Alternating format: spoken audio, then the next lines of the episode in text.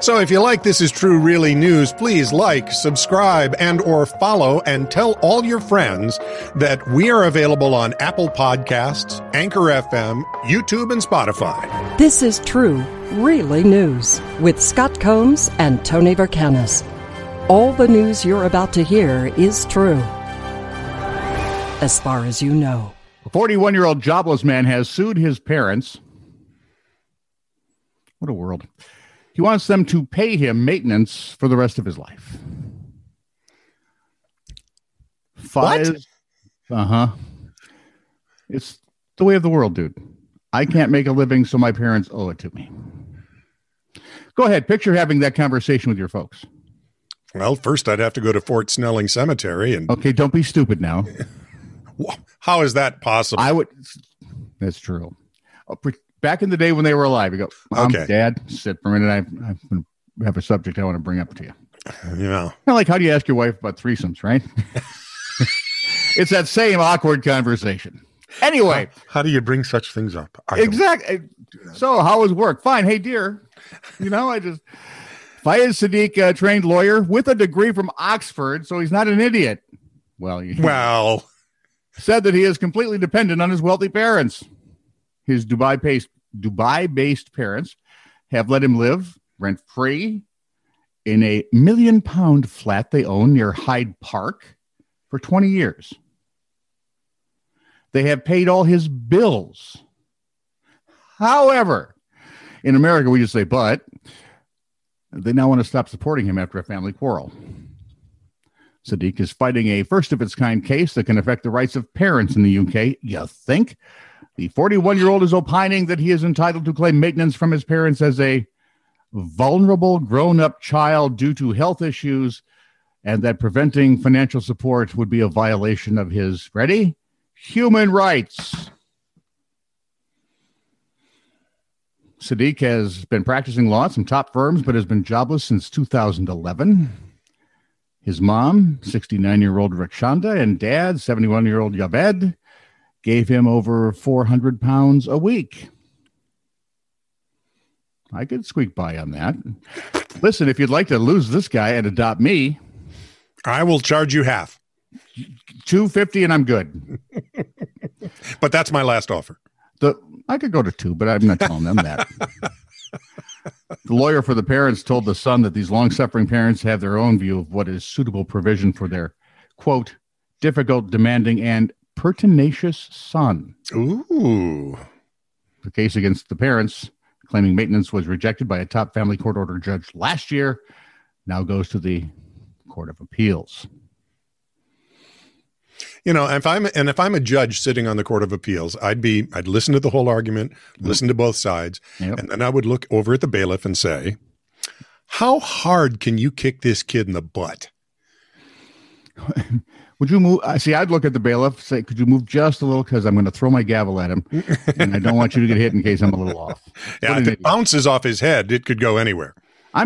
That's what we've become these days. Is that it? Unreal. We're that entitled? Wow. Sturgis, Michigan.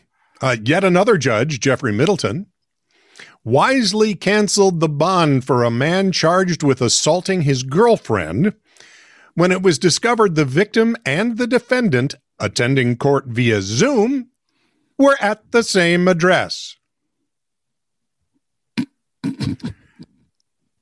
I kid you not. An assistant county prosecutor was the first to suspect something was awry about 7 minutes into the proceedings and brought it to the judge's attention. Apparently, she kept looking toward him and he kept looking toward her, even though they were in separate rooms. But, and he would get up and walk away and she'd turn and look and she's going, something ain't right. So the judge asks, both the victim and defendant gave separate addresses.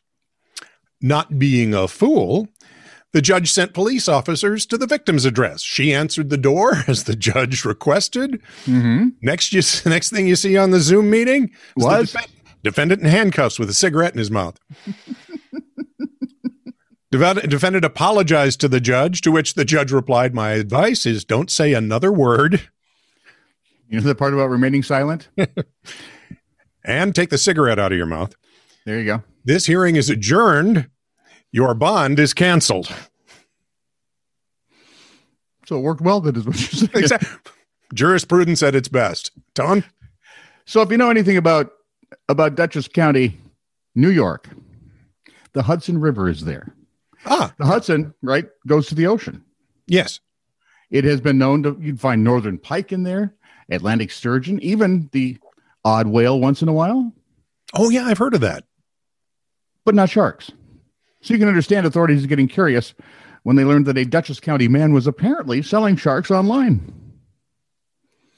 Joshua Seguin, turns out, had been keeping live sharks in an above-ground pool at his home. What? And offering them for sale on the internet. Yes, the 40-year-old was convicted in the town of LaGrange Justice Court of illegal trafficking of shark and ordered to pay $5,000 in fines. At what point do you wake up in the morning? Probably sit bolt upright going, have I got an idea? Oh, this will make a killing. Next, it's going to be sea turtles. I'm selling freshwater sharks out of my pool. Oh, for it's kind of like sake. Kind of like buying frozen shrimp from a guy's trunk. It's just not a good idea. Bad idea. Or, you know, lobsters. Yeah, don't buy them from a trunk either. Yeah, exactly. No. So this has gone around. It comes around every now and again, and I ran across it, and they're just funny. I don't care who they are. These are problems and solutions. I'll be the judge of the funny part. Go ahead. In the aircraft industry, and they have been associated with the Air Force, Qantas Airlines, all kinds of airlines. I frankly don't think we know where they actually originated. But, you know, the pilots will get out of a plane. First time I read it, I thought they said military. But, you know, a pilot will get out of a plane and leave his gripe list. You know, this is wrong, that's wrong, something happened to that, you know. And the solution from the ground crew is often, shall we say, tongue-in-cheek. So here's my list. Problem, mouse in cockpit. Solution, cat installed. And always go with the cat that's been tested. Don't go with the beta. Exactly. Problem, left inside main tire almost needs replacement. Solution, almost replaced left inside main tire. Now, like I said, these are old. They come around a lot. If you've heard them before, sorry, but they're still just silly. Yeah, I just pretty much pulled the trigger on that one. Yeah. Problem, test flight okay, except Autoland very rough. Solution, Autoland not installed on this aircraft. Wait a minute.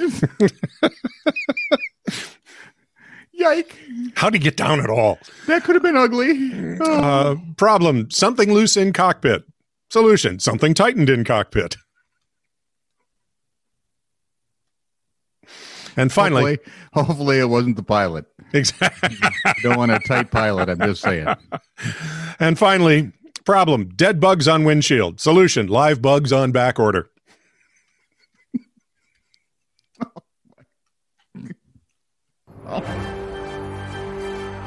This is true, really news. Send email to TITR@netradio.network.